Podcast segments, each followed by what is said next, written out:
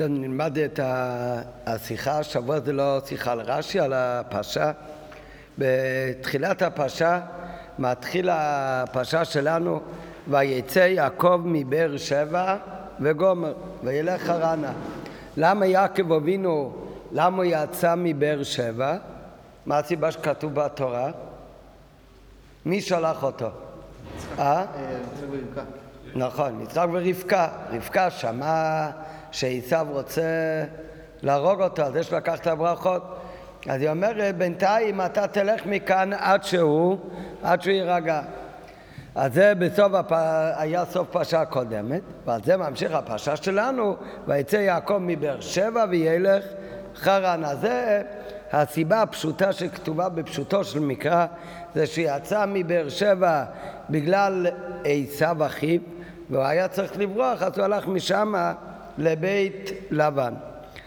אבל במדרש, יש מדרש שאומר ויצא יעקב מבאר שבע, אז זה לא רק מאיזה מקום הוא יצא מבאר שבע, אלא המדרש אומר ויצא יעקב מבאר שבע. למה הוא יצא מהמקום שהוא היה בו? מבאר שבע, זה בגלל באר שבע, זה סיבה. מה זאת אומרת?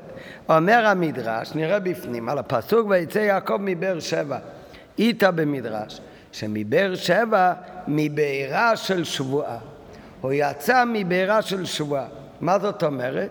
אז המזביע אמר, אמר יעקב, שלא יעמוד עלי אבימלך, ויאמר ישבע לי, כשם שנשבע לי זקניך, ונמצאתי משה בשמחת בני 7 דורות. זה מה שכתוב במדרש, זה נמצא במדרש תחילה של הפרשה שלנו.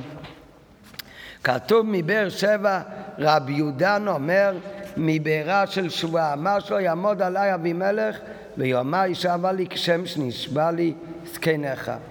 מה זאת אומרת? אז זה הלשון של המדרש. אומרים המפרשים, הרי מביא כאן שיות ואברום, הרי גם אברום אבינו גם היה בבאר שבע, ושם היה, מי היה המלך? בארץ פלישתים, זה היה בחלק מארץ ישראל, היה אבימלך. אז אברום אבינו, אז שם גם היה לו עסק עם אבימלך, והם כרתו ברית, והוא נשבע לו. אותו דבר יצחק אבינו, זה בפרשה הקודמת, אז גם היה לו עסק עם אבימלך, בסוף הם כרתו ברית, ונשבעו שלא יזיקו אחד לשני. אז אמר יעקב אבינו ככה, יעקב אבינו יצא מבאר שבע. למה הוא יצא מבאר שבע?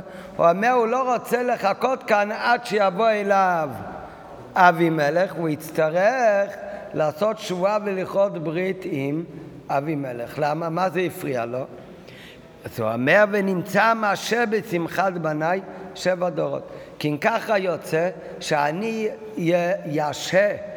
אעכב את השמחה של בני ב7 דורות. מה זאת אומרת? שיות ואברהם נשבע לאבימלך. אברהם אבינו הרי כן עשה שבועה עם אבימלך. על ידי השבועה עיכב וכניסתם של בני ישראל לארץ ישראל 7 דורות. כמבואר במדרש בפרשת ויירו. למה זה 7 דורות? כי מאברהם עד כיבוש ארץ סיחון ואוג, על ידי משה רבינו עברו 7 דורות. כן? זה כולנו יודעים הרי מבוסי לגן כמה דורות היה מאברהם אבינו עד משה רבינו. 7, לכן משה רבינו נקרא השביעי, וכל השביעים חביבין.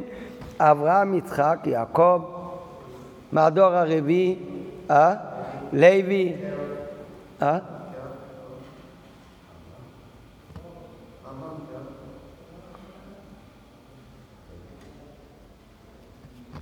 אמרם, מה, לוי,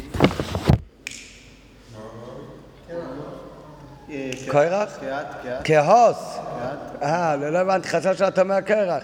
כהוס, אמרם, ומשה רבינו. אז משה רבינו הוא דור שביעי לאברהם אבינו. מתי התחיל הכיבוש של ארץ ישראל? בזמן שמשה רבינו. היה רק ההתחלה. רק כבשו את ארץ סיחון ואוג, זה מעבר לירדן, אבל בזה התחיל הכיבוש של ארץ ישראל. אבימלך היה מלך חלק מארץ ישראל. על ידי שאברהם אבינו נשבע וקרד ברית עם אבימלך, שהם לא יריבו ויתחילו אחד נגד השני. אז מה יוצא? שאברהם אבינו אסור לו ולזרעו לרבוש את הארץ ממנו, ולכן התעכבו בני ישראל 7 דורות. לקח 7 דורות מאברהם אבינו שנשבע לאבימלך עד הדור השביעי שהיה משה רבינו שהתחיל הכיבוש של ארץ ישראל. אחרי אברהם זה היה 7 דורות עד משה רבינו, ולכן משה רבינו התחיל הכיבוש. יצחק אבינו, יצחק, הוא גם כן נשבע לאבימלך בפרשה הקודמת, וגם יצחק קראת איתו ברית. אז מזה שיצחק קראת איתו ברית, אז עוד הפעם ל7 דורות לא יכולים לגרש אותו. ולכן באמת מיצחק עד שנכנסו לעבר הירדן לרבוש את כל הארץ, זה היה על ידי יהושע. כמה דורות זה? גם 7 דורות. מיצחק זה עוד 7 דורות. זה לא 7 דורות נוספות. קנה עוד 7 דורות מיצחק, אז זה מעריך את זה בעוד דור. זאת אומרת, מצד הקריטה הברית של אברהם עם אבימלך, אז זה יקב ב7 דורות.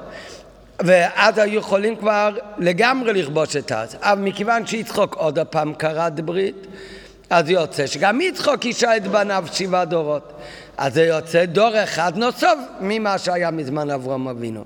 וזה הדור שבא אחרי משה רבינו בזמן ישוע. יעקב לא קרד ברית לאבימלך? שיות ואברהם נשבע לאבימלך. ועל ידי השוויקה וכניסתם של בני ישראל לארץ ישראל 7 דורות, כמו שכתוב במדרש בפרשת וירא. כי מאברהם הכיבוש ארץ יחום בו, אז משה רבינו עברו 7 דורות. אחר כך יצחק גם הוא נשבע לאבימלך, ועל ידי זה עיכב אותם עוד דור אחד. כי מיצחק עד כיבוש הארץ על ידי יהושע עברו גם כן 7 דורות. נמצא שהתעכב כניסתם בעוד דור אחד אחרי 7 דורות מאברהם. לכן חשש יעקב שמא יצטרך גם הוא להישבע לאבימלך, ועל ידי זה תתעכב כניסתם של בני ישראל לארץ ישראל עוד הפעם 7 דורות מיעקב. זאת אומרת עוד דור נוסף ממה שכבר נגזר. ולכן אמר יעקב אבינו, אני מעדיף לא להישאר כאן בבאר שבע, שכאן אני אצטרך לעשות תשובה לאבימלך. ולכן ויצא יעקב מבאר שבע וילך חרנה. וצריך להבין, ממה נפשך. הרי מה שיעקב אבינו הבין, שעל ידי כריתת ברית עם אבימלך, אז זה גורם שיהיה אסור לבניו שלו לכבוש את ארץ ישראל, רק אחרי שיעבור עוד זמן. 7 דורות, את אותו חשבון של יעקב אבינו, הרי ידע גם אברהם ויצחק, ולכן ממה נפשך. אם באמת זה סיבה לא לכרות ברית ולא להישבע לאבימלך, אז למה אברהם ויצחק לא חששו לאותו דבר? ולמה אברהם ויצחק לא חששו וכן נשבעו לאבימלך? מצד שני, אם אברהם ויצחק הם כן נשבעו לאבימלך והם לא חששו מהחשש הזה שבגלל זה הם מעכבים את כניסת הבנים לארץ, אז למה יעקב דווקא הוא כן חשש לזה? וצריך להבין, מאחר שבין אברהם ובין יצחק נשבעו לאבימלך והם לא חששו לזה שנתעכבה כניסתם של בני ישראל על ידי זה, על ידי השבועה, ובכל זאת זה לא גרם להם לצאת מהמקום שגר באבימלך כדי להימנע שלא יצטרכו להישבע לו. למה דווקא יעקב הוא זה שירה להישבע לאבימלך ולכרות עמו ברית, עד שבשביל כך יצא מבאר שבע מבארה של שבועה זו? לכן אומר רבי יהודה הרי במדרש ויצא יעקב מבאר שבע. למה הוא יצא מבארה של שבועה? כי הוא רצה להימלט מהשבועה שאבימלך לא יקום עליו וישביע אותו כמו שהיה עם אברהם ויצחק. הרי אנחנו רואים יעקב ראה, אבא שלו לא חשש מהשבועה, מיצחק, סבא שלו אברהם לא חשש מהשבועה. על אף שזה גורם לבני ישראל אחר כך להתעכב עם כניסתם לארץ. אז למה דווקא יעקב הוא כן חשש מזה, שלכן הוא יצא מהמקום? רגע, למה שבועה התקפה רק לשבע דורות? ככה זה היה. זה שהשבועה גורמת שהם לא הכנסו, מה זאת אומרת? הכניסה לארץ היה על ידי כיבוש, שנלחמו ביושבי הארץ.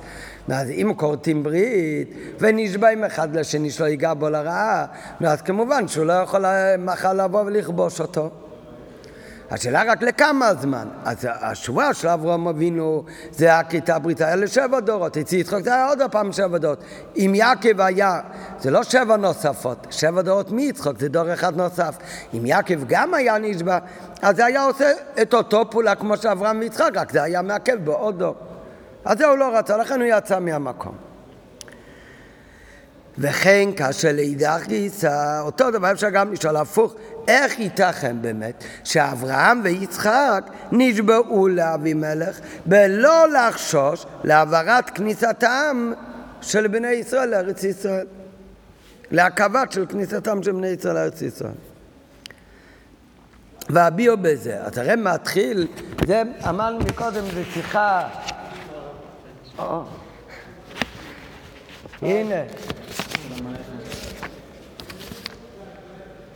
הנה בוא. רק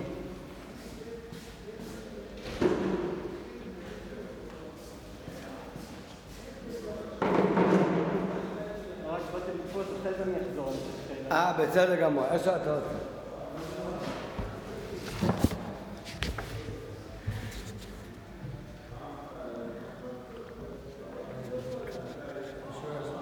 מה? יהושע היה השמיני? היה שמיני ממי? איך יהושע היה שמיני מיצחק? לא, זה כולל אותו, כמו אברהם ומוישה. אברהם, יצחק, יעקב. זה פשוט מאוד. יצחק היה אחד אחרי אברהם, יהושע היה אחד אחרי מוישה. מוישה היה השביעי מאברהם, אז השבועה של יצחק. דורות. היה דור אחד אחרי מוישה. אם משה היה דור השביעי לאברהם, הדור השביעי שהוא מעכב זה כולל את הדור של אברהם עצמו כמובן. אם לא, זה לא שבע דורות. אברהם, יצחק, יעקב, לוי, קהת, עמרם, מוישה. לא משנה, זה הרי הדורות. איזה שבט יהושע בנימין? מה? מוישה הוא דור שביעי לאברהם. כן, אבל לא באותו דור מוישה ויהושע. יהושע שני דורות אחרי משה. בגלל אברהם וזה, כמה דברים. בסדר, זה הולך לפי עם ישראל, לפי כללות עם ישראל, לא הוא ספציפי. יכול להיות שהוא היה אחד אחרי, אבל... אז זה מה שבדקת מקודם. כן, זה לא הולך על הבן אדם עד הספירה, הרי הכוונה הדור. הדור של משה רבנו זה הדור שביעי לאברהם. יצחק גם נשבע, זה עוד דור. כאילו שבע דורות מיצחק, אז זה דור אחד יותר מאוחר. באמת דור אחרי משה רבנו, זה היה הדור של ישוע. זה שישוע עצמו היה דור אחד, איך בדקת את זה? איפה אתה רואה את זה? טוב, אני מאמין לך, לא. אבל זה כזה הפרק. לא, זה המדרש שאומר. כן, שזה שבע דורות. יהושע זה דור אחד אחרי משה. זהו, זה פשוט מאוד. יהושע משבט בנימין? זה מובן שזה דור יהושע. לא, משבט אפרים. אז מתחיל עכשיו הביור, עוד בית, מתחיל עכשיו הביור. אומר הרב, השבועה וזה שזה עיכב את בני ישראל מלהיכנס לארץ, זה תוצאה מהעניין עצמו. זה לא הכוונה שאברהם ויצחק הם לא דאגו שהבנים מתעכבים מכניסה לארץ, ויעקב הוא כן דאג לזה, אלא הכוונה זה בפנימיות העניינים, שמצד דרגה והעבודה של אברהם אבינו, אז העבודה שלה היה באופן כזה שגרם לכריתת ברית ושבועה עם אבימלך, והעבודה הזאת זה גם מה שגרם שהתעכבו שבע דורות מלהיכנס לארץ. אותו דבר עבודתו של יצחק היה עבודה כזאת שנותנת נתינת מקום, ולכן מחייבת כריתת ברית ושבועה לאבימלך, וכתוצאה מזה גם, זה לא איזה עניין של עונש, כתוצאה מזה באמת בני ישראל לא יכולים עדיין להיכנס לארץ לשבע דורות.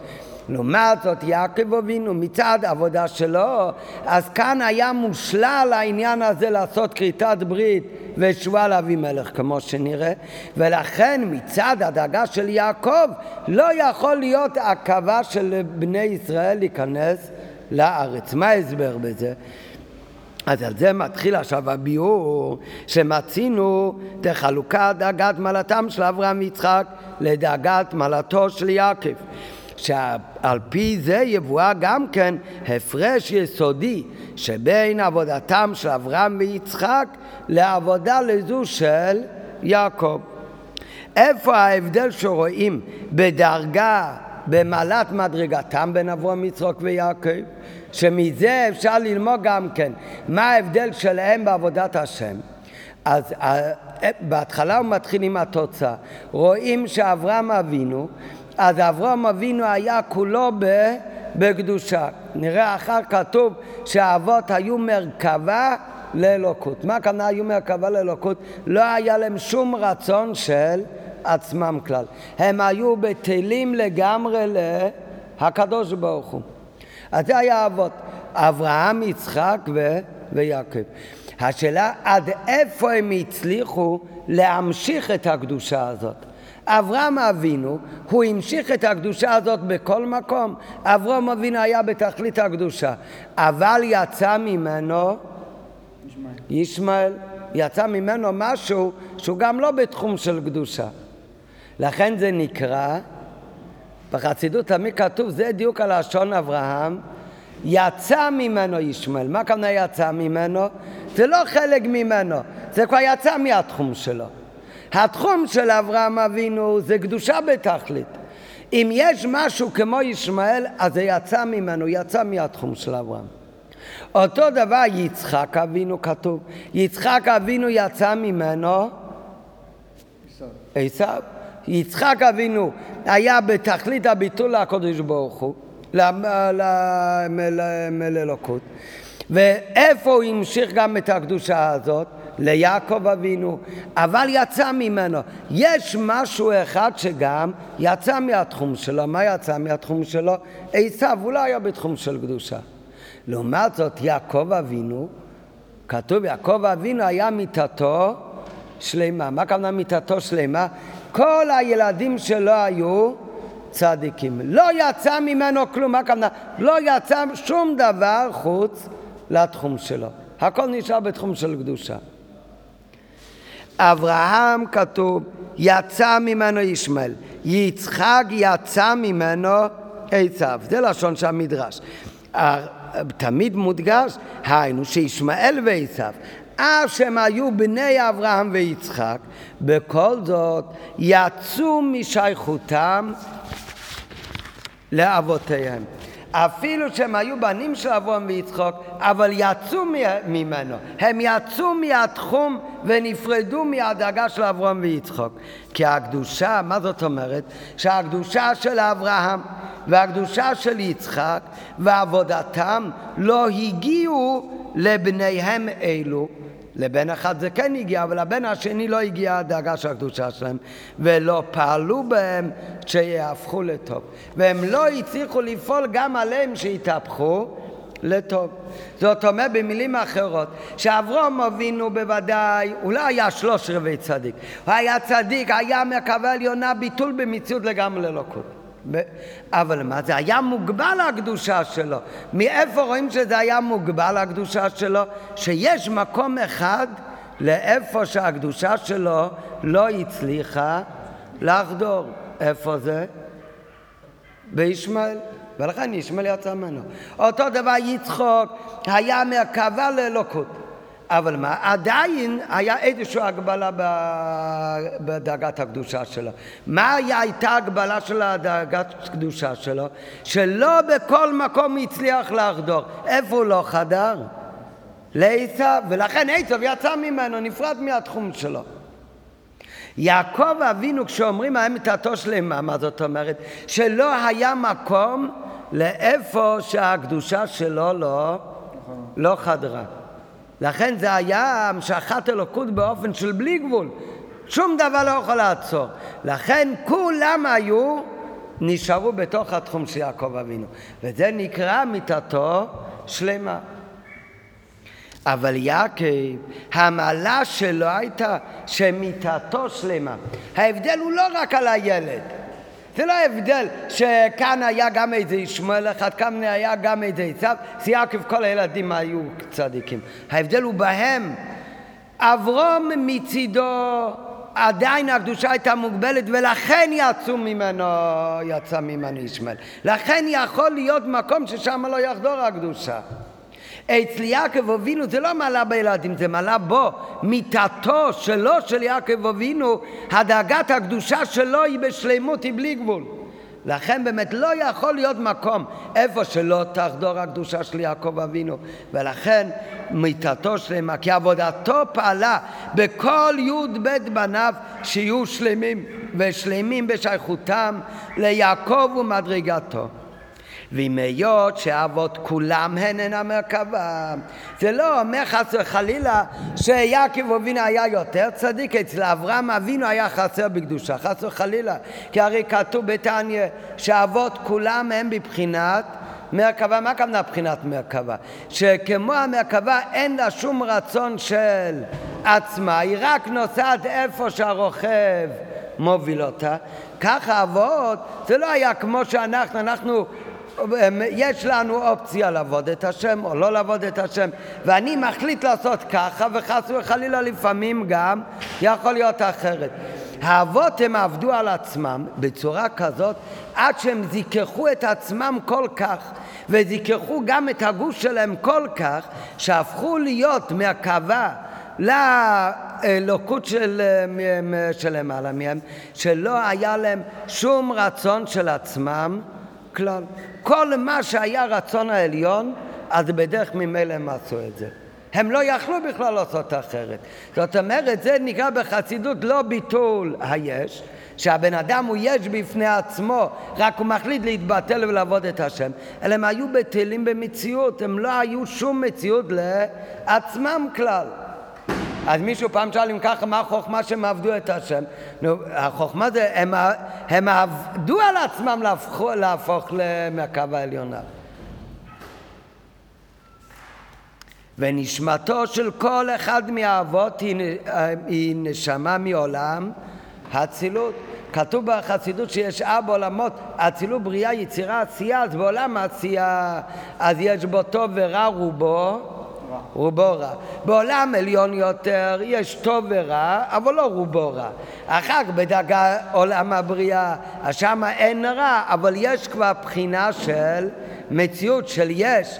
עולם האצילות מה זה? בעולם האצילות אין בכלל מציאות של יש. בעולם האצילות יש רק אלוקות. הביטול במציאות. אז כתוב כל שלושת אבות, אברהם, יצחק ויעקב, היו נשמה שבאצילות.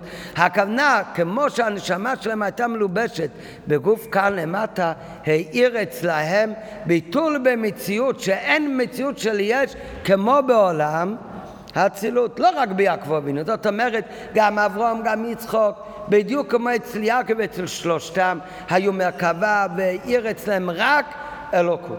ולא עליהם שום עניין שלי יש לעצמם. אבל בכל זאת יש חילוק ביניהם. הם עצמם היו בתכלית הביטול אלוקות בקדושה. השאלה, ההבדל ביניהם זה לא בדאגה שלהם עצמם, זה ההבדל עד איפה הם המשיכו את האלוקות הזאת. וזה גם הבדל בהם. אצל אברהם ויצחק זה היה מוגבל, לכן יכול להיות יצא מהם גם עניין בלתי רצוי, שיצא מהתחום שלהם. זאת אומרת, יש מקום איפה שהם לא יכלו להמשיך ולפעול את הדאגה שלהם. לעומת זאת, אצל יעקב אבינו, את הדאגה של נשמה שבעולם האצילות, הוא הוריד למקום, לכל מקום ומקום שלא יכול להיות מה שנפרד ממנו. החילוק ביניהם, יש בכל זאת חילוק ביניהם, וגם בנוגע לעבודתם בעניינים של ההפך הטוב והקדושה. יעקב עסק, איפה רואים את זה באמת? אברהם אבינו, עם מה הוא התעסק בעיקר? בעבודת השם, רק בקו של טוב. יצחק אותו דבר, הוא התעסק בעיקר, היה בהתנתקות מהעולם ודבקו בקדוש ברוך הוא. יעקב אבינו, התורה מספרת באריכות גדולה, הפרשה שלנו, עם מה הוא התעסק? עם צאן לבן, עם דברים גשמים. מה היה העניין בזה? כי עניינו של יעקב היה לברר את הבירורים של ענייני העולם הזה, וגם אותם לעלות לקדושה. אז מה זאת אומרת? אברהם אבינו, הקדושה שלו הייתה מוגבלת בתחום של הקדושה. אותו דבר יצחק. את יעקב אבינו, כל העבודה שלו הייתה גם את עולם הזה להפוך לקדושה. מאיפה זה מגיע? מכיוון שאצל יעקב אבינו, זה בחסידות נקרא מבריח התיכון שמבריח מן הקצה אל הקצה. זה מרמז על הבלי גבול בעבודת השם, שאין שום מקום בעולם ששם הקדושה לא יכולה להרדור. ולכן אברהם יעקב אבינו לא היה צריך להיות מוגבל בעבודה בתחום של טוב וקדושה רק כמו אברהם ויצחק, אלא התעסק גם בעניינים גשמים, כדי לקחת גם את הניצוצות של האום הזה וגם אותם לעלות לקדושה.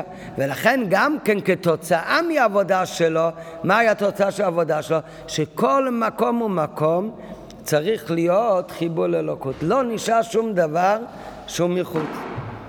יעקב עסק בעיקר בבירור וזיכוך הרע והיפוכו לטוב לתמיד. מה שאין כן אברהם ויצחק, הם התעסקו בעיקר בדברים של קדושה, ולא התעסקו כל כך בעניינים של לברר ולהפוך גם את הרע לטוב. רק מה כאן הוא מוסיף?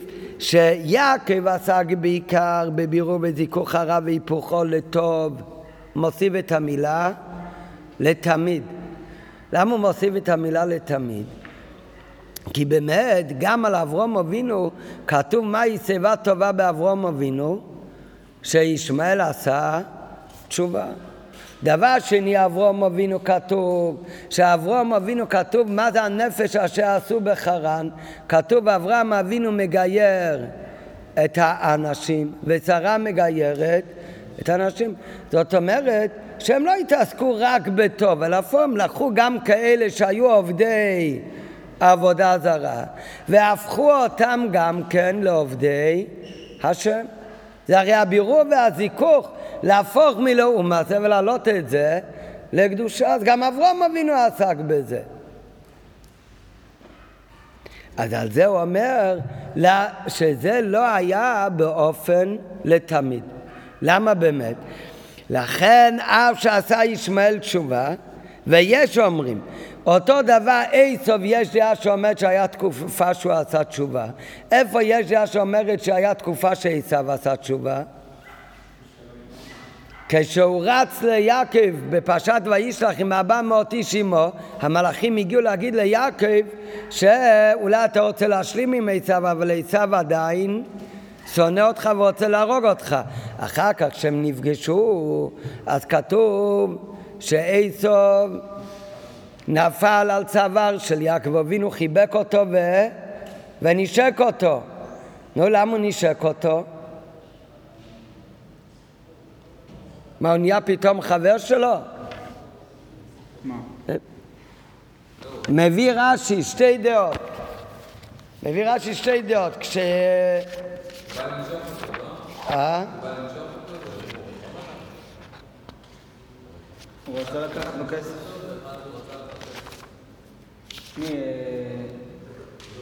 הוא חושב שיש לו זהב מתחת לפה, לא? מי, לבן? וירץ עשיו לקראתו ויחבקהו ויפול על צוואריו וישקהו ויבכו. על וישקהו על כל אות יש נקודה בתורה. זה קשור למה שמענו השבוע בגמרא בתוכנית הפועלים. אז אומר רש"י וישקהו נקוד עליו, ויש חולקים בדבר זה בספרי. יש דעשו לומר שלא נשקע בכל ליבו, שהניקוד על האותיות זה בא להגיד שזה לא באמת היה כך, הוא באמת לא נשק אותו בכל ליבו. אז למה הוא נשק אותו?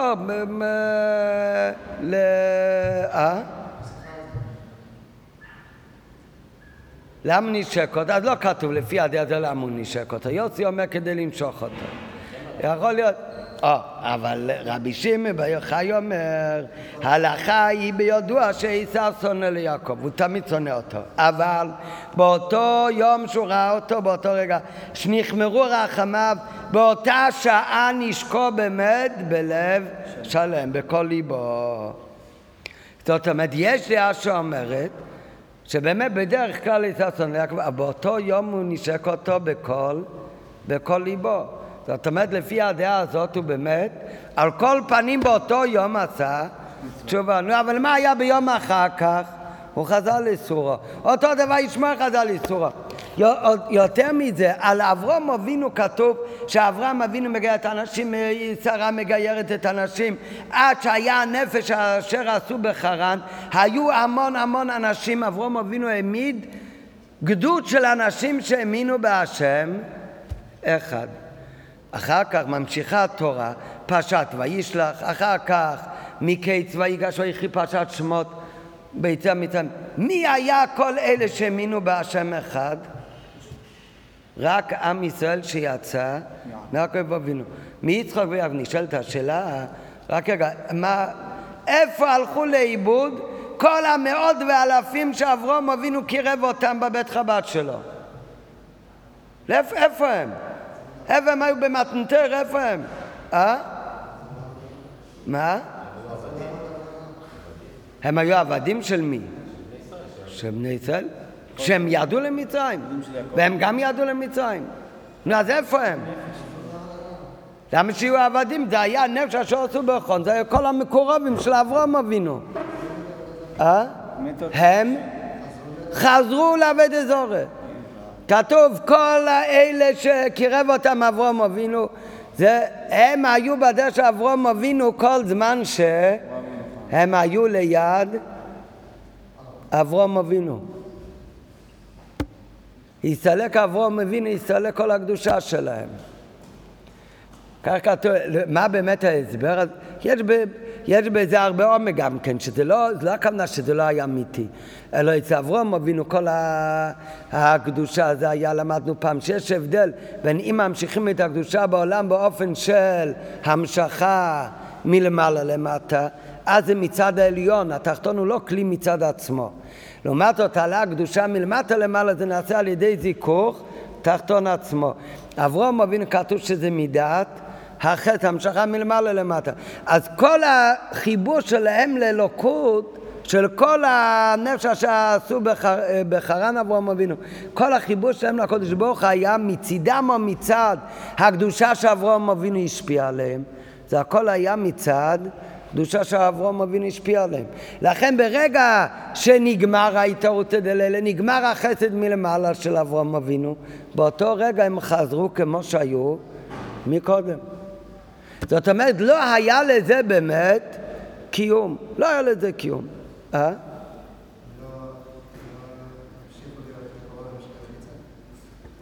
לא, אולי לא, כי הם לא... יצחק היה דרך עבד אחר. טוב, זה נראה פעם אחרת. ולכן לא היה לזה קיום. לא היה לזה קיום גם קצת אצלי, יצחק אחר כבר לא. מאיפה נשאר זה? רק מיעקב אבינו. ומהבנים שלו. טוב, זה עניין בפני עצמו. אבל זה כן קצת קשור לכאן, כי הרי מה רוצה להגיד כאן? שעיקר הבירור והזיכוך של העולם, והפיכת העולם גוף ולקדושה, בעיקר איפה זה התחיל? בעיקר אצל יעקב אבינו. כי מצד הדאגה של יעקב אבינו, אין שום גבול איפה שהקדושה לא יכולה להגיע לאחדו. לעומת זאת, אצל אברהם ויצחק היה הגבלה, ולכן הם התעסקו בעיקר בצד הקדושה הגופה, ולא בלהפוך גם את העולם לקדוש. רואים שגם אצל אברהם ויצחק כן היה קצת מהעניין הזה. אז הוא אומר, זה לא היה לתמיד, רק לזמן. מה זאת אומרת? למה נפקא מינה אם זה היה לזמן או לתמיד? זה הבדל מאוד גדול. בוודאי ובוודאי אברהם אבינו... עשה גם בבירו של העולם, ואותו דבר גם יצחק. השאלה מה היה המטרה? אצל אברהם אבינו, אותו דבר אצל יצחק היה, עיקר העניין היה שהם יהיו מחוברים להקדוש ברוך הוא, והם באמת יעבדו את השם, והם ימשיכו אלוקות, יעשו כל מה שצריך. רק מה? הם הרי לא לבד בעולם, יש עולם שלם. אז כדי שלא יהיה הפרעה לדאגת הקדושה שהם צריכים להמשיך בעולם ומה שהם צריכים לעלות מעולם, אז לכן צריך לדאוג שגם כל הסביבה תתאים עם העבודה שלהם. לכן הוא קירב אנשים ולכן הוא בירר אותם, אבל זה הכל היה אמצעי רק לעבודה של עצמו בתוך תחום של הקדושה. אותו דבר היה אצלי יצחק. אצל יעקב אבינו כאן התחיל עניין חדש, שהעבודה המטרה היה לא רק עבודה של עבודת השם בתוך תחום של קדושה, ואת כל הדברים מסביב רק צריך לדאוג שהם לא יפריעו, אלא העבודה הייתה להפוך גם את כל העניינים בסביבה, גם אותם לעצמם להפוך ולעלות לקדושה. ולכן אברהם אבינו ישב בתוך בני חטא, וכשהוא ישב ביניהם, בוודאי שהוא פעל עליהם, והם אמרו נשיא אלוקים אתה בתוכנו, אבל מה הם נשארו במהותם להיות בני חטא, הם מצד עצמם לא התהפכו. אברהם פעל עליהם, הוא פעל עליהם כל מה שהיה נוגע לצורך עבודתו של אברהם בעצמו.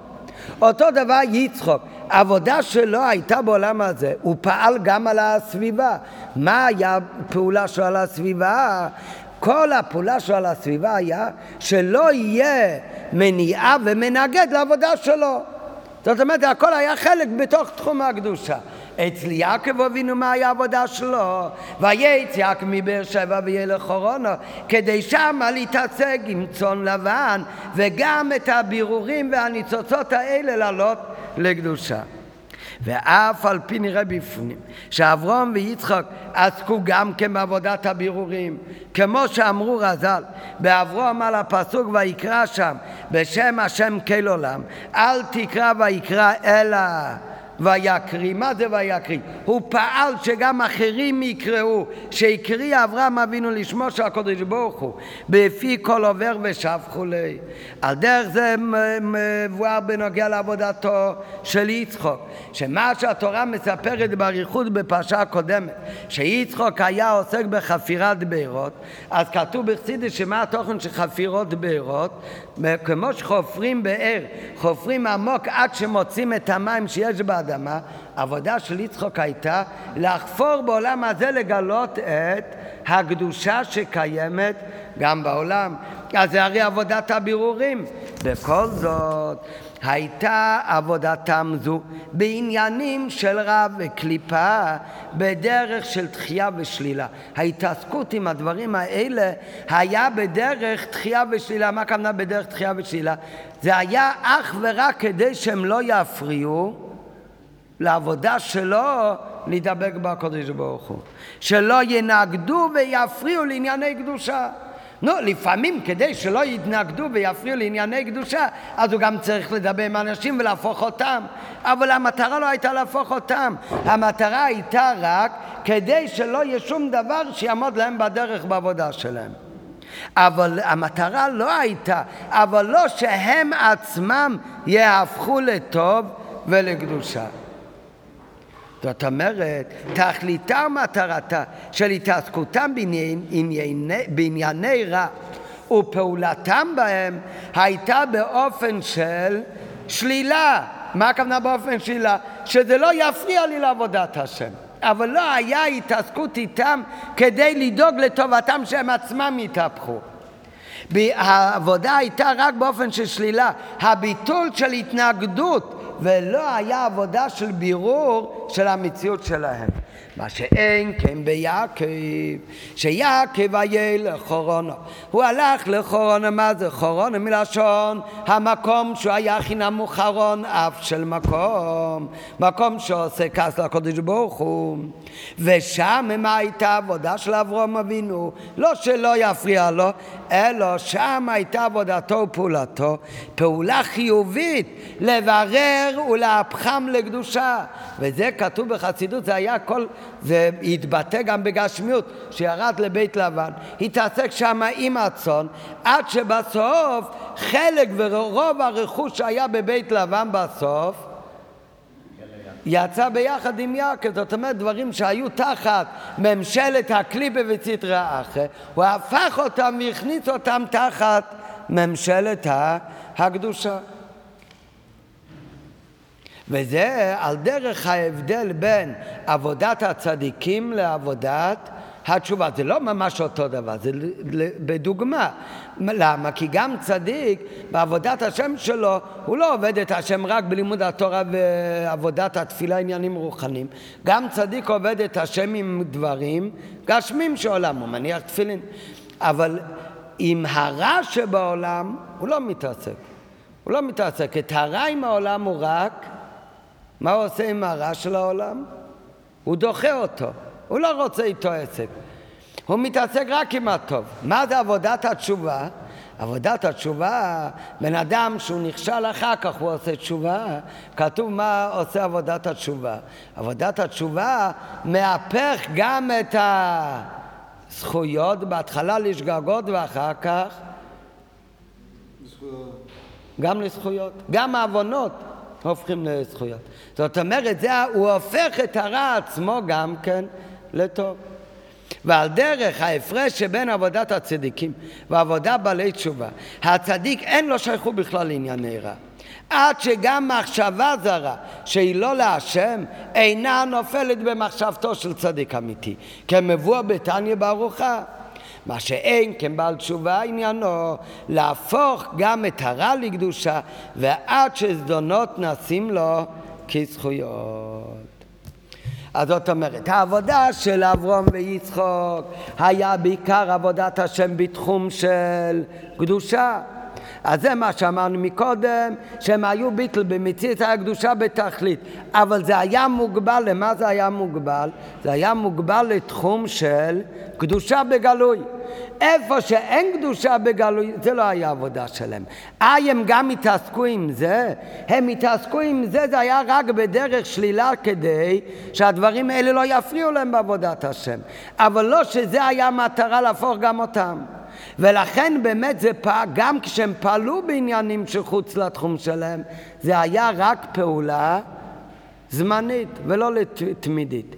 לעומת זאת יעקב אבינו, את יעקב אבינו העבודה שלו הייתה באמת בלי, עבודת באופן של בלי גבול, ולכן באמת העבודה שלו לא הייתה מוגבלת בתוך התחום של הקדושה, אלא העבודה שלו היה בדוגמת עבודת התשובה, שגם את הלאום הזה, גם זה המטרה כשלעצמו, גם את זה הופכים לא רק שלא יפריע לקדושה, אלא גם את זה מבררים ומהפכים לקדושה. טוב, בהערה 14 אומר, איך אפשר להגיד שאברהם אבינו הוא התעסק רק בתוך תחום הקדושה, וכל מה שהיה חוץ מתחום לקדושה, אז גם אם הוא התעסק עם זה, זה לא היה בדרך חיובית לעלות את זה לקדושה, אלא זה הכל היה רק בדרך של שלילה, שהוא לא יפריע לעבודת השם. אז הוא אומר בהערה 14, איך אפשר להגיד כזה דבר? הרי כתוב שאברהם אבינו הוא דאג רק שאנשים לא יפריעו לו לעבוד את השם. כתוב הרי אברהם אבינו מגיירת האנשים ושרה מגיירת את האנשים, זאת אומרת הוא הפך אותם ליהודים, להפך אותם לטוב. ואף שאברהם מגייר, וברמב"ם ויקרא שם בשם השם כל עולם, אומר הרמב"ם שנתקבצו אליו אלפים ורבבות. כן, מה זה הנפש שעשו בחרן? אומר הרמב"ם, מביא מאיזה מדרש שכנראה היה, שאלפים ורבבות, עשרות אלפי אנשים אברהם אבינו הכניס תחת כנפי השכינה, והם אנשי בית אברהם, ובכולם שתל בהם אברהם את העיקר הגדול הזה. איזה עיקר הגדול? את אמונה בהשם אחד. אז איך אפשר לומר שאברהם אבינו הוא התעסק רק בתוך הקדושה, והוא לא עסק בלהפוך גם את העלומת זה לטוב? אז על זה הוא עונה מה שאמרנו מקודם, הרי לא היה להם המשך וקיום, ורק בני ישראל נעשו בעולם ומה שיודעת את השם. כל אלפים ורבבות, עשרות אלפי אנשים, 100,000 איש שהיו חסידים של אברהם אבינו, שהאמינו בהשם אחד במציאות נפש, כל אלה לא היה להם שום קיום אחרי אברהם אבינו. ורק בני ישראל נעשה מהם אומה שלמה באמונת השם. ועל ידי עבודתו של אברהם אבינו עליו השלום, להודיע לבני האדם מבני נוח את טיבו של הקדוש ברוך הוא בחינת כל עולם לפי שעה. מה הכוונה לפי שעה? מביא את זה, כי לא נתקיימו בזאת האמונה והידיעה, כי אם ביתו אחריו של אברהם אבינו עליו השלום. למה זה באמת ככה?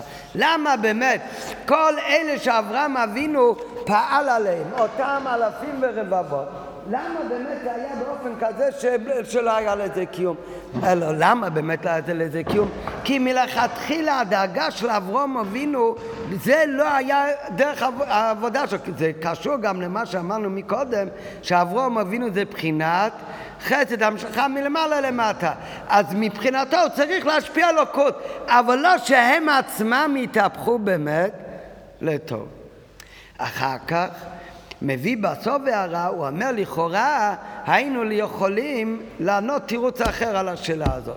לכאורה היינו יכולים לענות שידוע, על פי הידוע. כתוב, תמיד הלשון הוא גר שהתגייר. כתוב בהלכה, גם ברמב"ם כתוב, עבד שהשתחרר או גר שהתגייר. איך היה צריך להיות כתוב? גוי שהתגייר. מה זה גר שהתגייר? עבד שהשתחרר. לא אומרים בן חורין שהשתחרר. כן, הוא נהיה בן חורין רק אחרי שהוא משתחרר. עבד שהשתחרר. אותו דבר צריך להיות הלשון. גוי שהתגייר. מה זה גר שהתגייר? הוא נקרא גר אחרי הגיור. מה זה גר שהתגייר? אז כתוב על זה,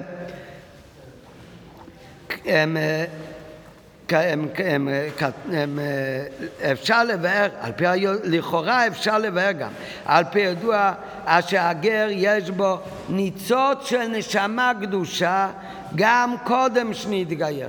כל אחד שמתגייר יש לו כבר ניצוץ של נשמה קדושה, קודם שנתגייר. ראי תשובת מר"ן מרוטנבורג בשם רבי יהודה החסיד. ועל פי זה מובן דיוק לשון חז"ל בכמה מקומות, גר שנתגייר ולא גוי שנתגייר. למה באמת איוון לא החליט להתגייר ופלוני כן החליט להתגייר? כי אצל פלוני עוד לפני שהתגייר היה לו איזשהו ניצוץ של קדושה, וזה מה שגורם לו באמת בסוף להתגייר, זה מה שדוחף אותו. ולכן הלשון הוא גר שהתגייר, כי גם לפני הגיור היה לו כבר משהו, כמו שכתוב שרבי עקיבא, רבי מאיר, מי הם היו? גרים או בני גרים? מצאצאים של מי? של עשיו. רק כתוב מהרומאים, מבני עשיו. אז לכן יעקב אבינו רצה לברך את עשיו, כי הוא ראה שיש שם גם כן נשמות קדושות שעתידים לצאת. מי יצא מעשיו? רבי מאיר, רבי עקיבא. הם היו רומאים? הם היו רומאים? אבות אבותיהם. רבי עקיבא היה תנא אלוקי. לא, כן, אבל כן. רבי עקיבא יצא מעשיו, והוא גם מיעקב, לא? אז זה הנשמות האלה, לפני שהתגיירו כבר, היה להם את הניצוץ הזה. וזה. ולכן, אז אפשר להגיד שבאמת אברהם אבינו, העבודה שלו הייתה רק בתוך תחום הקדושה. הרי הוא גם כן עסק בלהפוך לטוב ולקדושה, הוא גייר את האנשים ואת המגיירת האנשים. מה הוא עונה כאן? זה לא, הוא בפועל לא פעל בהם התהפכה אמיתית. למה לא? כי זה היה רק לפי שעה, כי הם אחר כולם חזרו לצורם. אומר רב, לכאורה היו יכולים להגיד, גם אם הם לא היו חוזרים לצורם, גם אם היו נשארים לתמיד, אולי זה בכלל לא מראה שהוא עשה גם בלהפוך את הלעומת זה לקדושה. למה באמת? כי זה לא ממש התהפכה. למה זה לא ממש התהפכה? כי זה שהם התגיירו זה הרי בגלל שהיה להם מלכתחילה ניצוץ קדושה. אז זה לא נקרא להפוך את הלעומת זה לקדושה, כי זה קדושה מקורה. אז הביאור הזה שהיינו יכולים להגיד, ואם כן מה שאברהם מגיע, אין זה עניין של בירור והיפוך הקליפה לקדושה. כי זה לא קליפה, כי מלכתחילה זה היה גר. מלכתחילה היה בזה ניצוץ. אבל אינו, אבל האמת שזה לא נכון. למה זה לא נכון? כי כל פעם שאומרים שהופכים את הרע לטוב, שהופכים את הקליפה לקדושה, תמיד מה הכוונה? תמיד הכוונה, מה הופכים? את הרע עצמו, את הניצוץ שיש ברע. תמיד הכוונה זה, תמיד בהתהפכה, תמיד הכוונה זה שהופכים את הניצוץ של הרע לקדושה. זה תמיד הכוונה. אבל אינו, זה בכל התהפכה כיוצא בזה. כל פעם שאומרים שיש התהפכה, שגם עניין של קליפה וגם עניין של מה זה הופכים לקדושה, תמיד הכוונה מה הופכים, הרי זה בדיעה ובירור הניצוץ של הקדושה שבו. זה תמיד הפירוש. זה דבר מאוד מאוד חשוב לדעת. זה, יש טועים בזה. זה חשוב מאוד לדעת. כשאומרים שצריך לעשות התהפכה, להפוך את כל העולם לקדושה, כל דבר צריך לנצל לקדושה, גם את הרע להפוך לטוב. מה הכוונה צריך גם להפוך את הרע לטוב? רע עצמו אפשר להפוך לטוב? לא. רע עצמו אפשר להפוך לטוב. גם משיח יבוא, ואז יהיה תכלית הבירור וזיכוך של העולם, אז הרע עצמו יתהפך לטוב? לא. מה כתוב? מה יהיה כשמשיח יבוא? את רוח הטומאה האוויר מן הארץ. אז מה הכוונה שיהיה התהפכה? הכוונה בכל דבר, גם ברע, יש בזה גם כניצוץ של קדושה וטוב, ואת זה מעלים לקדושה. זה נפקא מינה מאוד גדול. זה יש נפקא מינה מאוד גדול. יש הידוע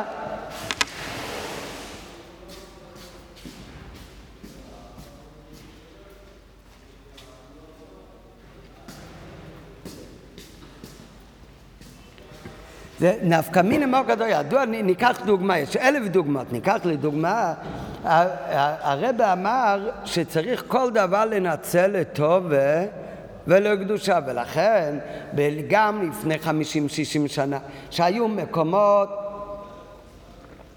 מקומות שרדיו זה היה דבר מכשיר, תערב בתכלית, זה... וטלוויזיה, כל שכן וקל וחומר, זה 3 קליפות הטמעות ממש. באותו זמן הרב אומר, כל דבר צריך להיות התהפכה, כל דבר צריך לנצל, להעלות אותו לקדושה, וגם ברדיו צריך להעביר שיעורי יהדות, שיעורי תניה, וגם בטלוויזיה צריך לשדר דברים ש... בתור שבקדושה. נו, אז אם ככה יבוא מישהו, הוא יגיד, טוב, אני אעשה התהפכה, אני אקנה טלוויזיה, ואני אראה שם כל מה שיש, כי אם לא, זה הרי לא טלוויזיה. כן, מה, אני אעשה התהפכה, מה, עם טלוויזיה שעובד רק על שאפשר לראות שם רק... מה זה מהיר? זה תורה. כן, יש. הוא אומר, מה, אם זה כזה, אז זה לא יהיה התהפכה, כי זה לא, אז צריך, סיפרתי לכם פעם, זה יותר שייך להתוועדות, לא משנה, שהיה פעם בחור למד בלובביץ', והוא למד, כל סמכבוב מדבר על שצריך להיות, תכליס הכוון יישא והקודש ברוך הוא להיות לו יתברך דירה בתחתינים. הוא הגיע למסקנה, רק רגע, איך עושים דירה בתחתינים? אני יושב בלובביץ' באיזה עיירה נידחת, זה אלה מתחתן שאין תחתן למטה ממנו, זה לא אלה מה זה בהתגלמותו, זה גן עדן, זה בכלל עולם רוחני. איפה זה דירה בתחתנים? איפה זה העולם הזה הגשמי, התחתן שאין למטה? בשביל זה צריך לנסוע לפטרבורג, ושם לשבת, ללמוד, לעבוד את השם. זה יהיה דירה בתחתנים. אז הוא הולך ונוסע לפטרבורג. הוא הולך לפטרבורג, תומי מגיע, חסים מגיע לפטרבורג, איפה הוא הולך? לאיפה הוא ילך? לטייל ברחוב, לאיפה הוא מחפש דבר ראשון להיכנס? לבית כנסת, הולך לבית כנסת, ללמוד, להתפלל. הוא יושב ולומד, הנה הוא עושה דירה בתחתינים באמצע פטרבורג. ואז פתאום הוא קולט, רק רגע, מה זאת אומרת? איפה הוא יושב בפטרבורג? בתוך הבית כנסת? ומה הוא עושה שם? לומד ומתפלל בעריכות? הוא אומר, אז הוא נשאר בלובביץ', זה לובביץ' שבפטרבורג. זה עדיין לא באמת ההגדרה של דירה בתחתינים, הוא לא הגיע באמת לעולם הזה התחתן, להפוך אותו לקדושה. לא, אז אם ככה, אז זה לא ככה הוא עושה את בירור של העולם לעלות אותו לקדושה, אלא מה צריך לצאת מהבית כנסת ושם ללכת לטייל ברחובות פטרבורג. לא, אבל מה הוא צריך לעשות שהוא הולך ברחובות פטרבורג? הוא חושב תניה בראש, וככה, אז בסוף הוא הגיע למסקנה, רק רגע, מה זה? זה בחיצוניות, הגוש שלו הולך ברחובות, וגם רחובות פטרבורג זה לא הדבר, המקום הכי גרוע. וצריך להיכנס, לברר את העולם עד לתחתית העולם. אז צריך להיכנס לתיאטרון, כן, בקולנוע לא היה. אז הוא הולך, לתיאטרון, זה תחתון שאין למטה. עכשיו הוא הגיע באמת לפטרבורג, זה לא לובביץ' שבפטרבורג.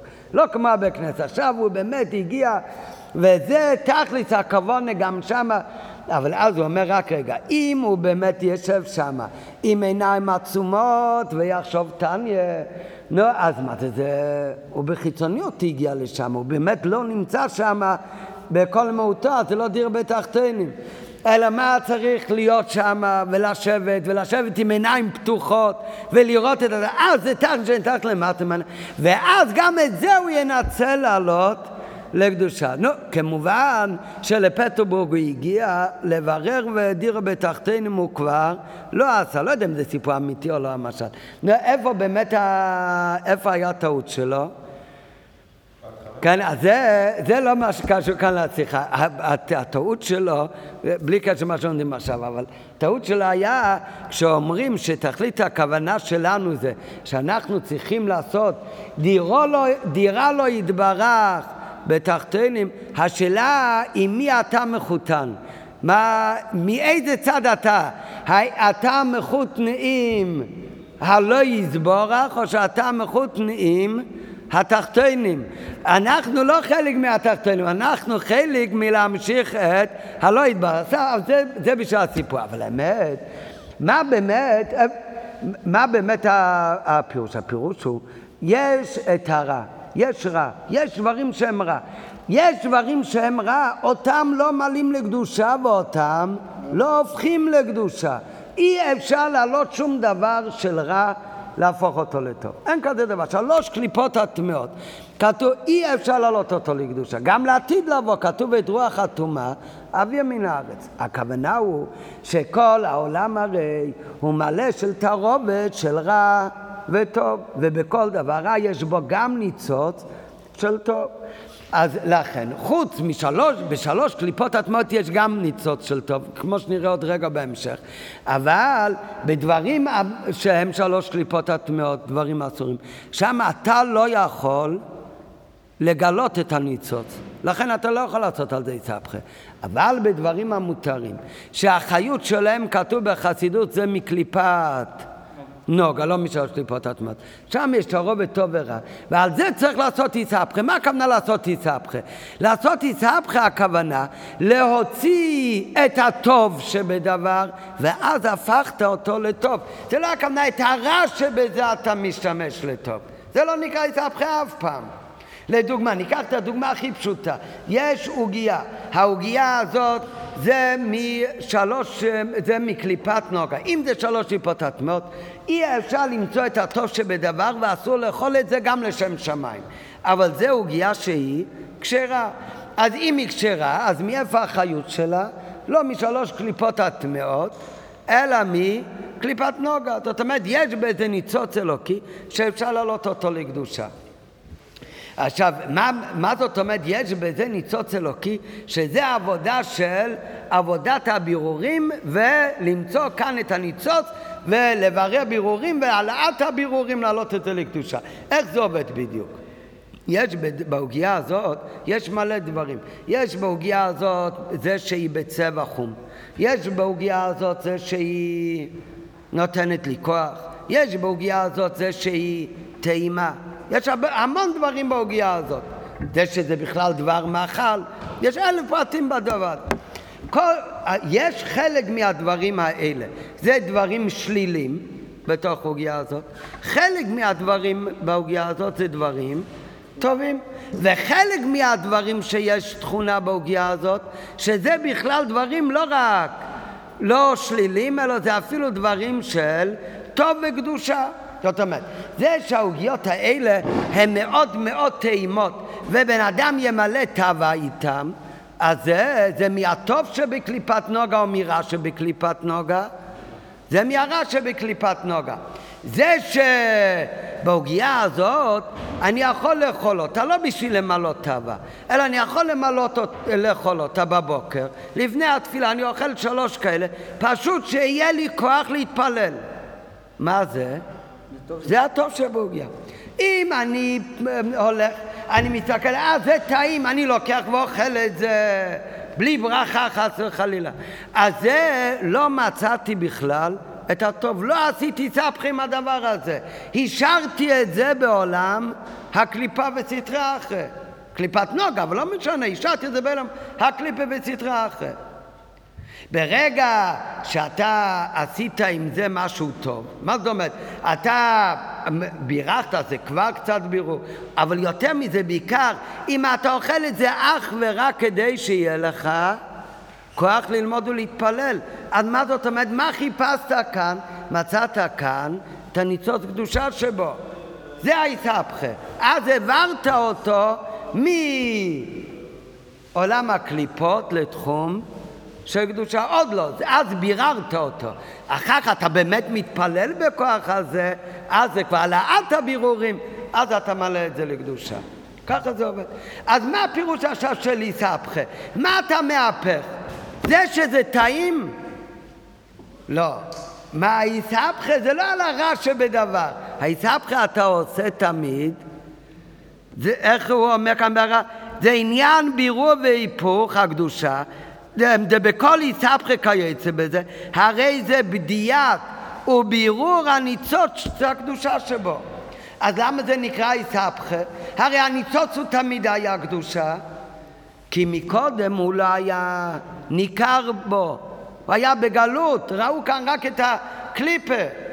אתה אוכל את זה עכשיו לשם שמיים, וזה עשית יצהפכה. אבל אם אתה אוכל את זה, כי אתה מחפש את הכי טעים עד שיהיה ריר נוטף מהפה שלך, ואתה אומר, אבל אני אוכל את זה כדי שיהיה לי כוח להתפלל, אז מה? בשביל שיהיה לך כוח להתפלל, אתה הרי לא צריך אבל למלא תאווה שימזול לך ריר מהפה. אז את הרע שבו אתה לא צריך, לא שאתה לא צריך, אתה לא יכול להפוך, זה סותר בכלל. אז ככה זה בכל דבר. יש יוצא מן הכלל אחד שאפשר לברר ניצוץ אפילו של 3 קליפות הטמעות. במה אפשר לברר ניצוץ של 3 קליפות הטמעות? תשובה. על ידי עבודת התשובה. וזה הוא מביא הרי כאן בשיחה, וזה מאוד מדגיש מה שהוא אומר בהערה, שתמיד מה הפירוש של יצהפכה של הרע? תמיד הפירוט של יצאפחה זה להפוך את הדבר על ידי שאתה מגלה את הניצוץ, אתה פודה ומלא את הניצוץ, לא את הרע שבדבר. למה באמת? מה זאת אומרת שבעבירה הבן אדם עושה תשובה, אז עבירות הופכים בהתחלה לשגגות, אחר כך יותר מזה גם לזכויות. כן? זה לא כל כך פשוט כמו שזה נשמע.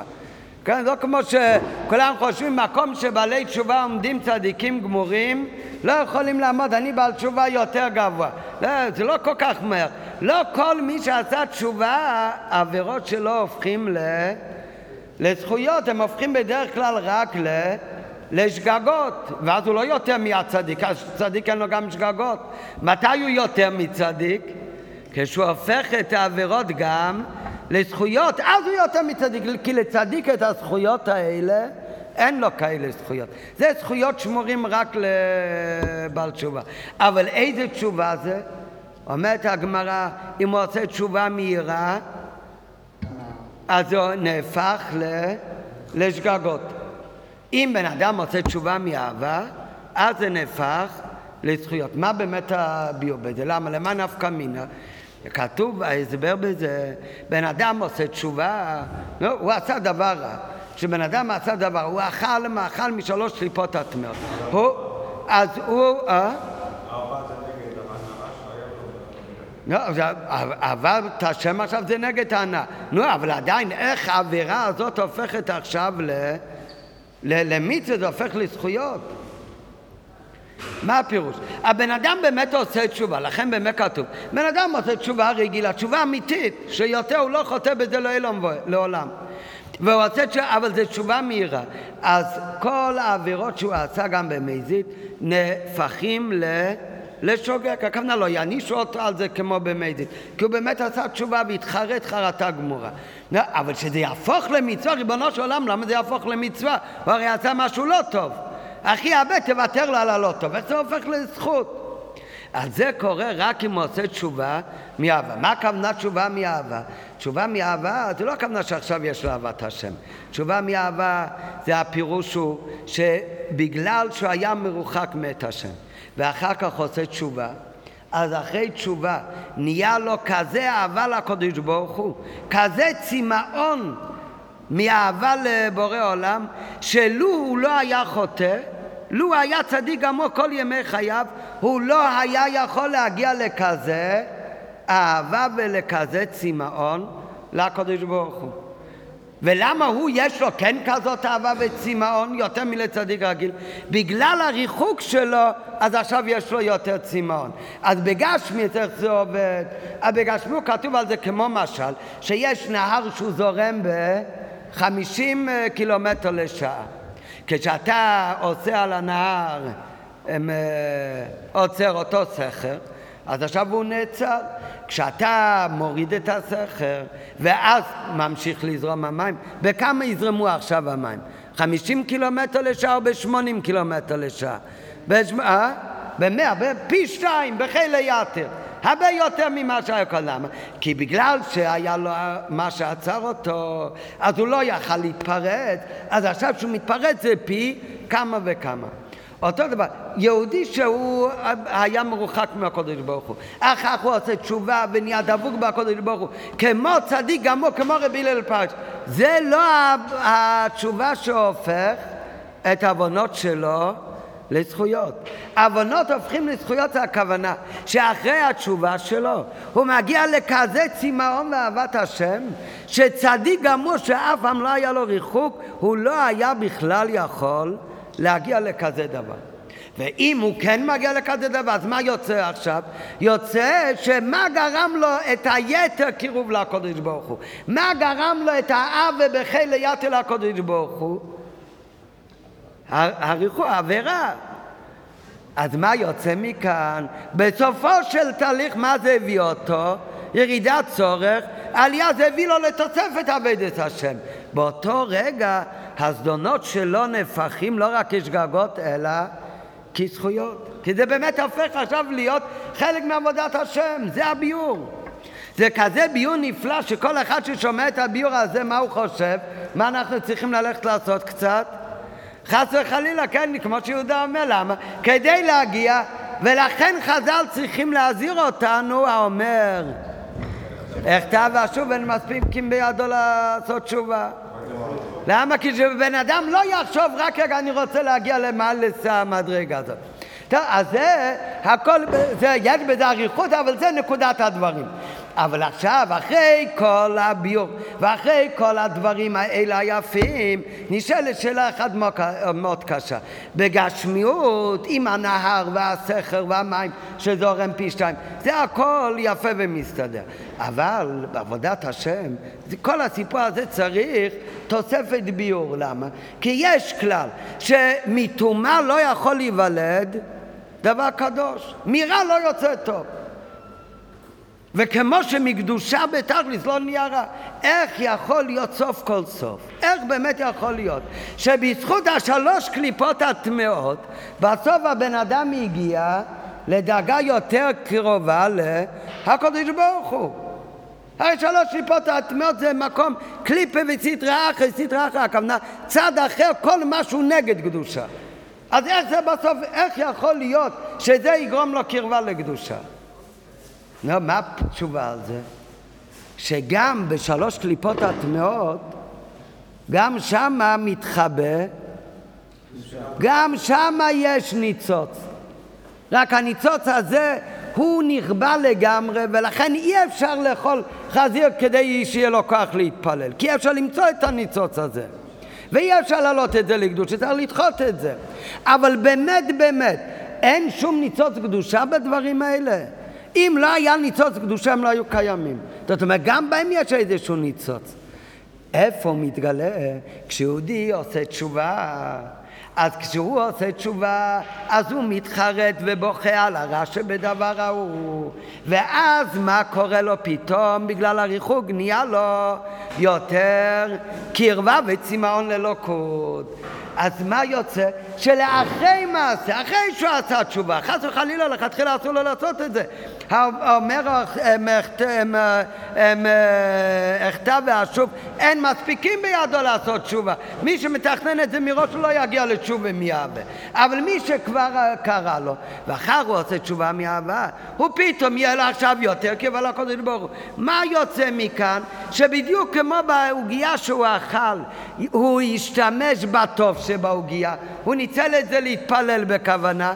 אותו דבר, מה קרה כאן? שעל ידי העבירה הוא ניצל את, אסור להגיד טוב שבעבירה, אבל סוף כל סוף יצא מזה עניין של עלייה.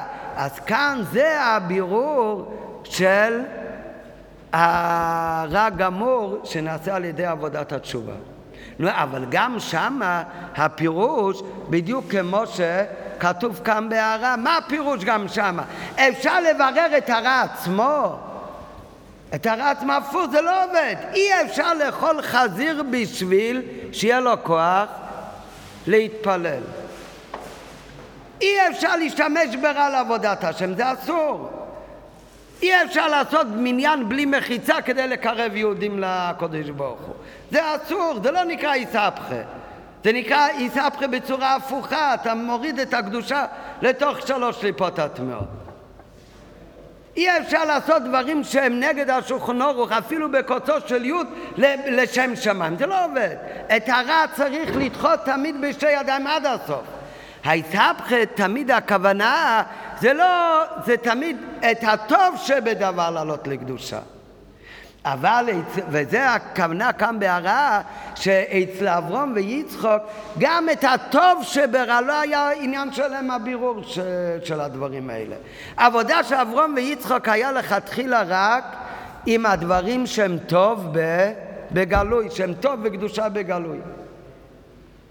ולכן על זה שאברהם אבינו גייר אנשים, הוא אומר בשיחה שהכוונה, למה זה לא בירור?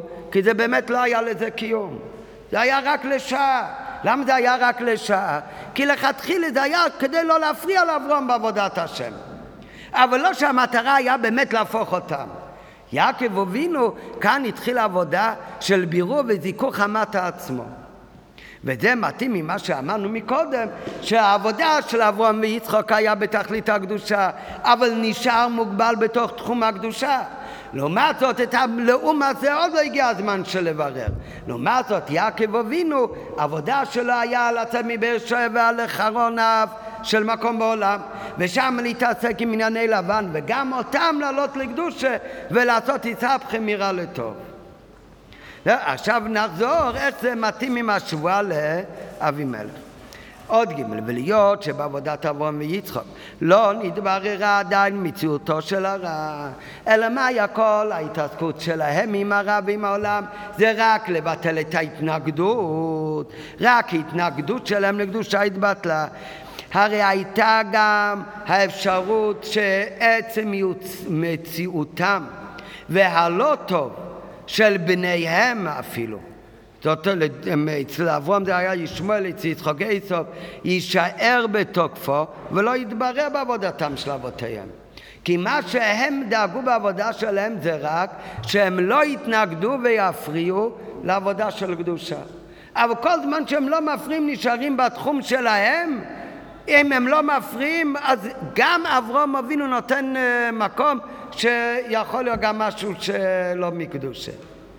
ואדרבה, יצא ממנו, יצאו משייכות כלשהי לעבודתם וקדושתם. אלא מה?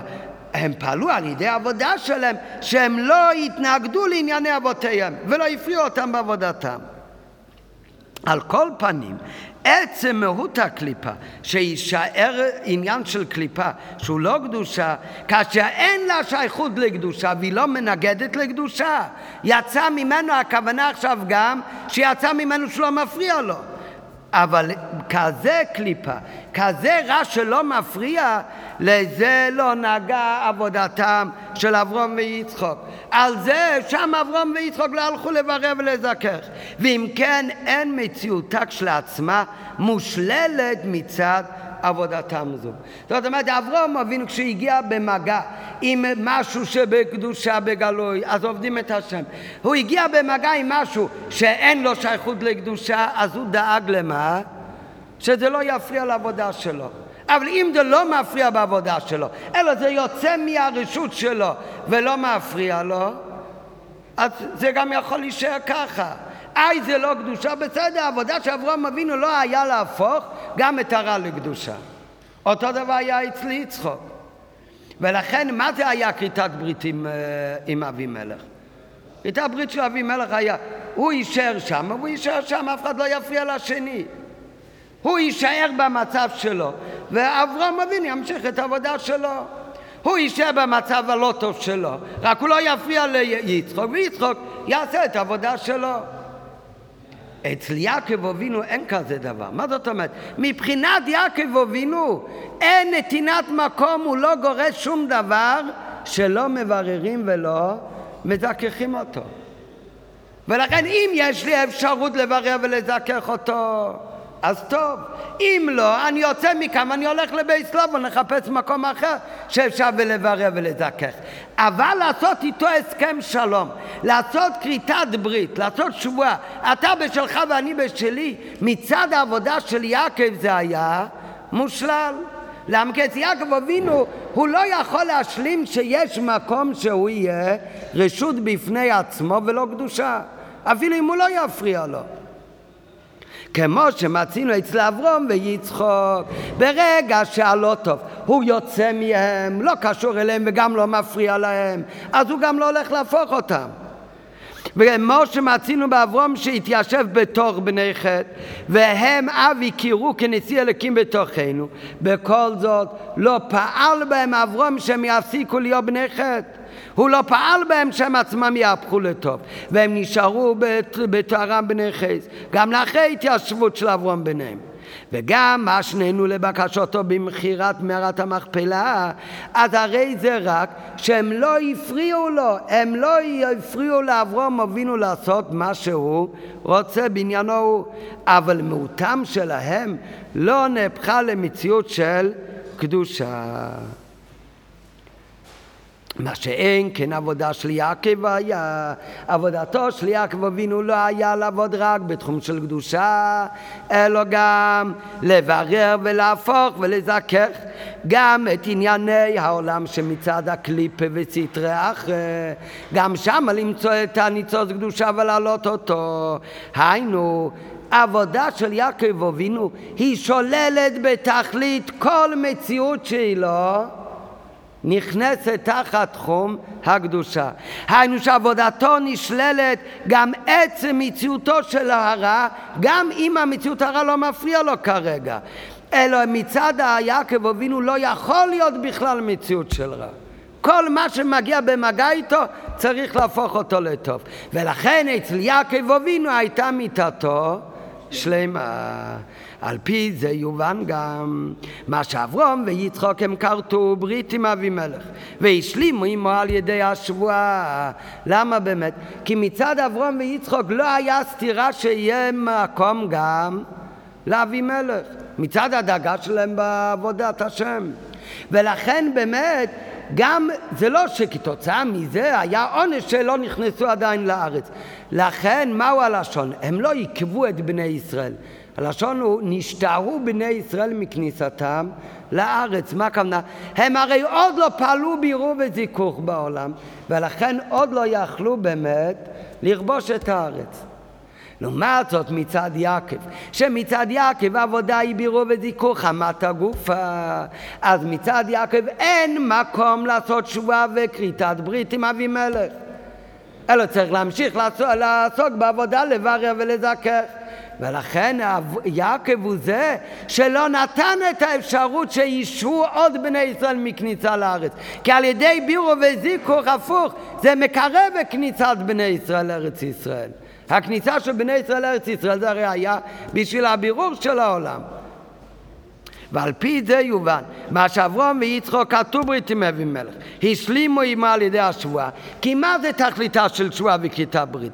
זה לפעול בכל תוקף על כל אחד מהצדדים שלו התנגד לשני. אבימלך לא התנגד לאברום או ליצחוק, באותו מידה גם יצחוק ואברום גם לא התערבו בעניינים של אבימלך ולא התקוטטו וילחום עמו, וזה הרי הייתה כוונתם של אברום ויצחוק במה שנשבעו לאבימלך וכרתו עמו ברית שלא התנגד להם. המטרה הייתה באמת שאבימלך לא יפריע לאברום וליצחוק ולא יפריע בעבודתם, אבל מאידך כל הסכם הוא דו צדדי, אז זה גם הפוך. מאידך אין עניינה של השבועה וכריתת הברית לפעול שינוי, גם הפוך, שיצחוק ואברום לא מתכוונים לפעול שינוי במהותו של אבימלך ולהפוך אותו למציאות של קדושה.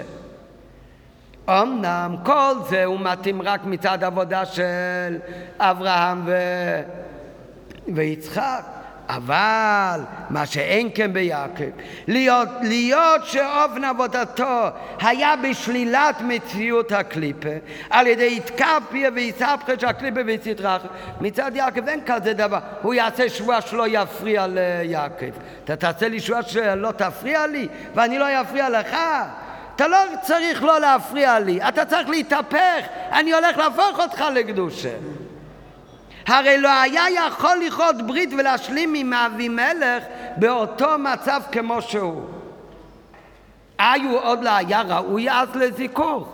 אז בסדר, אברום אבינו, אז יעקב אבינו באמת בינתיים הלך לזכך בבית לבן, בסדר, מחר יבוא לזכך אותו. זה העניין, הוא לא אומר שכל דבר יעקב אבינו מיד הלך לזכך, אבל המושג של שבועה וכריתת ברית זה בדיוק הפוך מכל המטרה של יעקב. אין ליעקב שום מטרה שהוא יישבע לו להפריע לו. מה זאת אומרת אתה לא תפריע לי? זאת אומרת אתה תישאר מציאו בפני עצמך, אין כזה דבר. מצד יעקב אתה צריך, אני הולך להפוך את המציאות שלך, מצד יעקב הכל צריך להתברב ולהיזכך לטוב ולקדושה. רק מה, יש על זה שאלה שבאמת על אבימלך יעקב אבינו לא קראת איתו ברית, אבל כתוב בפרשה שלנו עם מישהו אחר שיעקב אבינו כן כרת ברית. עם מי? עם לבן. מתי הוא קראת לבן? בפרשת שלנו, ברח מבית לבן, לבן רדף אחריו. העמידו אבנים, יגע סעדותה, ואמרו אף אחד לא יעבור לשני. כן, נכון.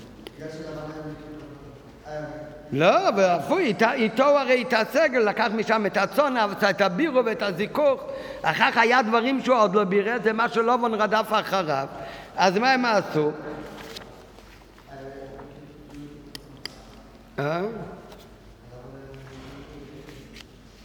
עד הגל הזה וידע מהצבע, אם אני לא אעבור אליך את הגל הזה, ואם אתה לא תעבור אליי את הגל הזה ואת המצבע הזאת, לרעה.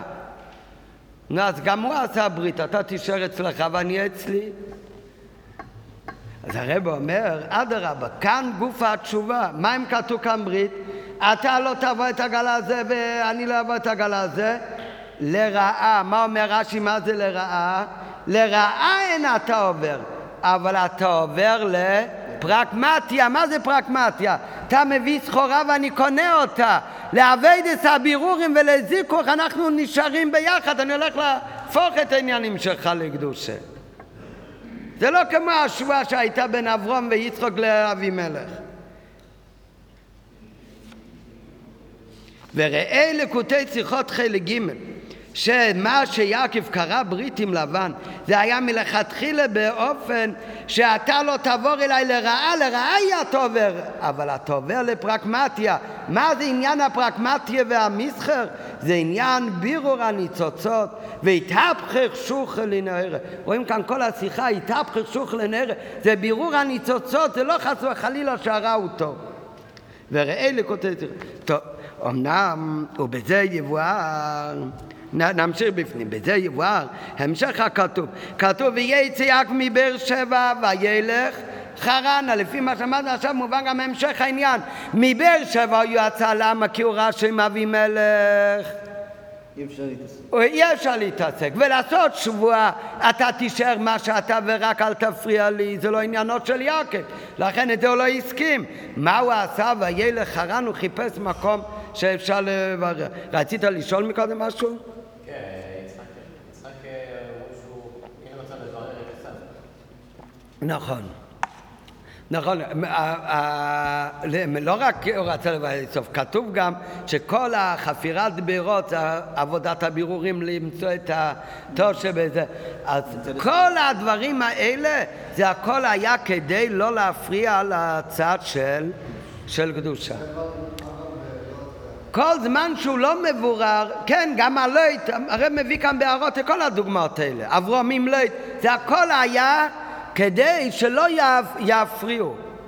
זה גם בירור מסוים, אבל התכלית של הבירור הזה, זה לא היה שהוא יתהפך. זה סך הכל היה כדי שלא יהיה שום התנגדות לעבודה שלו. ובזה יבוא המשך הכתוב ויצא יעקב מבאר שבע וילך חרנה, לפי פירוש המדרש שבאר שבע פירושו מבעירה של שבועה, כי יציאתו מבעירה של שבועה עניינה מה שמצד עבודתו לא היה יכול להשלים עם מציאות הרע בעולם כנ"ל, ולכן לא נשאר במקומו בארץ אשר אין הוה אלוקיך בו וגמר, כי אם וילך חרנה, חרון אף של מקום בעולם, וגם את המקום הזה לברר ולהפוך אותו לקדושה. כאן זה בפנימיות העניינים לא מצד אבימלך, אלא איפה הוא הרי היה יצחק בארץ ישראל. ארץ ישראל זה מקום שהוא כבר קדושה בגלוי, אבל העבודה של יעקב הרי היה בירור וזיכוך, לכן הוא יצא מבאר שבע והעבודה שלה הייתה לחורן דווקא שמה להתעסק עם העולם, ועל פי זה יובן גם מה שאברהם ויצחק לא חששו להישבע לאבימלך, עם היות שעל ידי זה מה שבשמחת בניי, כי באמת זה לא שהשבועה היא זאת שגרמה, השבועה לא מעלה ולא מוריד, לא שהשבועה גרמה שהם עוד לא יכולים להיכנס לארץ. מה היה הסיבה שעוד לא יכלו להיכנס בארץ? כי עוד לא היה הבירור והזיכוך של התחתן, לכן עוד לא היה כניסה של בני ישראל לארץ. השבועה זה רק תוצאה, כי באמת לא השוואה עצמה שהיא דאגת עבודתם היא הסיבה לעיכוב כניסתם של בני ישראל לארץ ישראל, אלא שמצד עבודתם באופן של שבועה וכרית הברית עם אבימלך, מצד זה שהעבד שלהם היה רק מצד הקדושה. ומה, איך מסתכלים לצד השני? העיקר אל תפריע לי. לכן נשארה עדיין המציאות של קליפה בתוקפה וישותה, וכל זמן שהרע של העולם הוא במעמדו ואיתנו, זה מה שמונע ומעכב לביאתן של בני ישראל לארץ. דווקא אחרי גלותו של יעקב וחרון אף של מקום בעולם, על ידי עבד של יעקב שהוא עסק בבירור העולם, ועל ידי זה הוא עסק בעבודתו בבירור ענייני הקליפה והפך אותם לקדושה, אז יכול להיות שמחת בני בגאולתם וכניסתם של בני ישראל לארץ ישראל.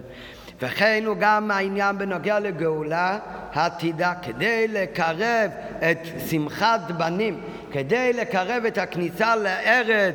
אנחנו היום בארץ ישראל, אבל בגאולה נהיה גם בארץ הקודש, כפשוטו, על ארץ אשר תום עדיין אהבה ילקח בו בגלוי. וכן הוא גם עניין בנוגע לגאולה עתידה, שתבוא דווקא על ידי אופן עבודתו של יעקב, שעל ידי עבודתו במשך זמן הגלות בבירור וזיכוך חרון אף של מקום בעולם, דווקא על ידי בירור העולם נזכה לבניין בית המקדש השלישי, שבית המקדש השלישי למי קשור במיוחד? ליעקב אבינו. כתוב בית המקדש הראשון היה כנגד אברהם, השני כנגד יצחק והשלישי כנגד יעקב. לא כאברהם שכתוב בו הר, המקום המקדוש, איך קרא לו אברהם אבינו? הר, הר המוריה. ולא כמו יצחק שקרא למקום יצחק, ולא כמו יצחק שקרא, שכתוב בו שדה, ויצא יצחק לסוח בשדה, שאומרים שזה היה מקום המקדוש, אלא יעקב קרא למקום הזה, בתחילה פרשה שלנו, בית כל קרא למקום הזה בית. ולכן זה בית המקדש השלישי כנגד יעקב, אלא כיעקב שקראו בית בביאת משיח צדקנו, וזה נעשה דווקא על ידי עבודה של יעקב בבירור וזיכוך העולם.